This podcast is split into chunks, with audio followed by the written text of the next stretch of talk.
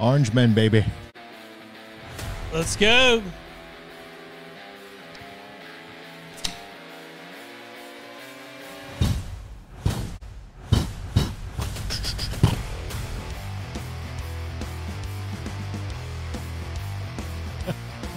Gotta look over there, though.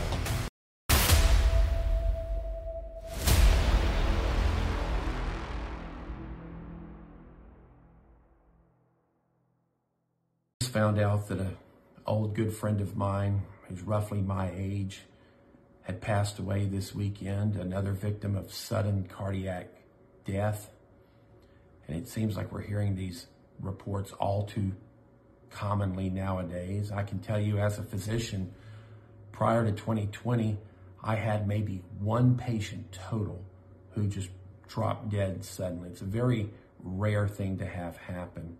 Here in the last year or two, it seems like we've heard dozens of these stories among people that we know, friends of ours.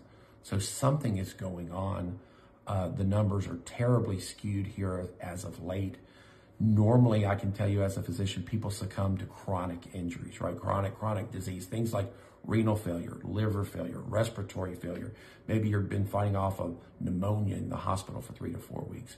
We are seeing an exponential rise, specifically in sudden cardiac death, and something's got to be causing it. You probably can take a guess as to what has changed in the last year or two. I think it's high time that we take these seriously and we look into what's going on among our American citizens, because something is causing a drastic increase in sudden cardiac death, and we need to find out why. Hello there. I'm Lloyd Austin, Secretary of Defense. I encourage you to visit the C D C website for more information about the vaccines. And when you do, you'll see that these vaccines are safe and they are effective, with little to no side effects. You know, I've taken it myself, not only for my health, but also for my ability to do the job and to contribute to our readiness. I hope that you'll consider accepting it when it's offered to you. Hi, I'm Lieutenant General Ron Place, Director of the Defense Health Agency. Some may think, I'm young, I'm fit, I'm healthy. I've made it this far without getting it, so why get vaccinated now? Well, I'm asking you to trust me.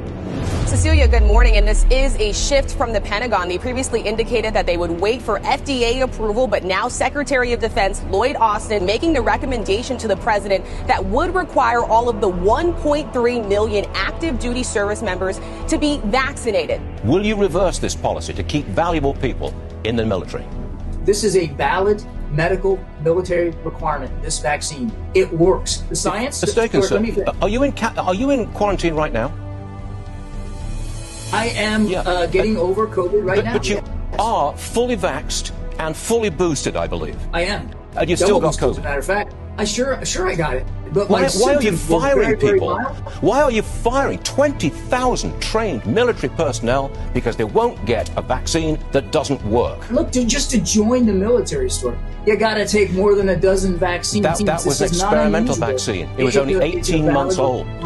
It was only eighteen months old. It was experimental. COVID vaccine was experimental, and you tried to force everybody into it. Of course, we'd like to keep all this talent in there. But if they're going to make a decision to violate a lawful order, then they're going to have to pay the consequences for that. We're being attacked by China. It's just that China engages in asymmetric warfare. If you wanted to take out a country with this bioweapon, whom would you mandate? Our soldiers. Well, had I not seen so many things that I was worried were true come true, uh, I would have a much harder pushback on what you just said. But now I'm like open to anything because I've seen so much stuff that I never thought was possible.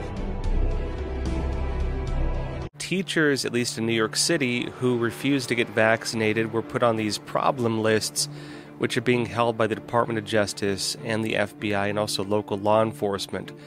In other words, including using their fingerprints, there is now a database in the F B I of unvaccinated teachers, at least in New York City.